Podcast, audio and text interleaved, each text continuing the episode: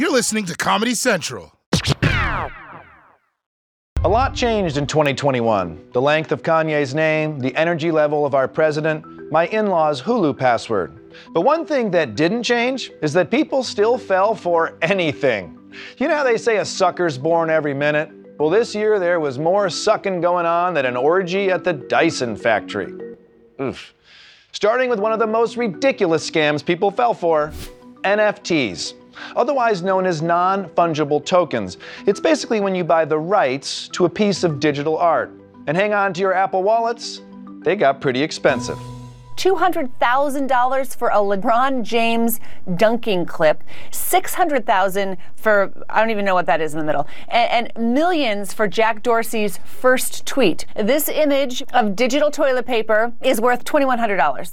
Yeah, 2100 bucks for digital toilet paper. I guess it'll come in handy when I have to take a dump in the metaverse. Sadly, gullible idiots spent millions on NFTs thinking they have actual value, when in reality they can become worthless at any time, which I found out the hard way when I sold my house to buy this NFT of a dog wearing pantyhose. What can I say? I love art.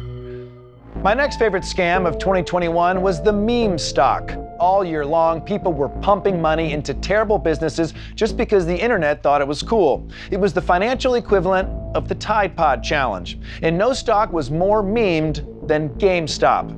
Its stock had been declining in value for a long time because it's a store that tries to sell you video games that you can download at home. And if there's one thing gamers love, it's leaving their house. Ever. But of course, like all meme stocks, this whole thing is just a big roller coaster ride. And the only question is who's the sucker who's going to be left holding the bag when the price crashes? Turns out it was me. I bought it all at the top. Not totally my fault. My cousin is a hedge fund manager and he assured me that this thing was foolproof. Anyway, he's living in Turks and Caicos now, and I'm living in an airport La Quinta.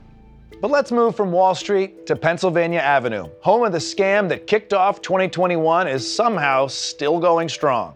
It's the biggest lie since, oh, that fedora looks great on you.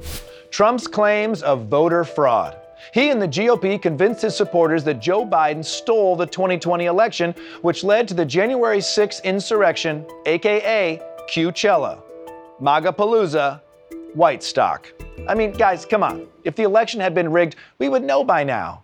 Probably because Biden would have accidentally said it in a speech. The man has no filter. But instead, people were foolishly led to believe that they could actually stop the election from being certified. But the truth is, that was never possible. Unfortunately, I only found that out after I got maced by Capitol Police inside Chuck Schumer's office. I got his mouse pad as a souvenir, though. Still has some chicken salad stains on it. A- anywho, as I said at my bail hearing, I deeply regret my participation. Let's move on to CRT, or critical race theory. This was a big scam spread by right wing culture warriors that suggested your kid's elementary school was teaching white kids that slavery was their fault. And some parents, they bought it hook, line, and sinker. The Western culture and values that brought forth Christianity in the founding documents are being called evil and racist. Critical race theory is a Marxist philosophy and cancer. Just because I do not want critical race theory taught to my children in school does not mean that I'm a racist, damn it. CRT is evil. If I lived in this school zone or had a kid, I would pull him out of this school forever. Oh, yeah, I forgot that I was part of that too. So I got got again. But the scam that best sums up 2021 is without a doubt ivermectin. It was the medicine for people who would take anything to prevent COVID except for the free and effective vaccine that could prevent COVID. So, some pretty twisted individuals took this opportunity to promote the idea that a veterinary grade horse dewormer could prevent and treat COVID. And people fell for it so bad that pet stores even started selling out of it, which really sucks for the horses. It's bad enough humans give them names like Daddy's Velvet and Smoky Midnight Blossom. Now people were taking all their medicine? Although, full disclosure, I did take some. But in my defense, it seemed like such a bad idea that it made me think maybe it wasn't a bad idea. That's how they get you sometimes.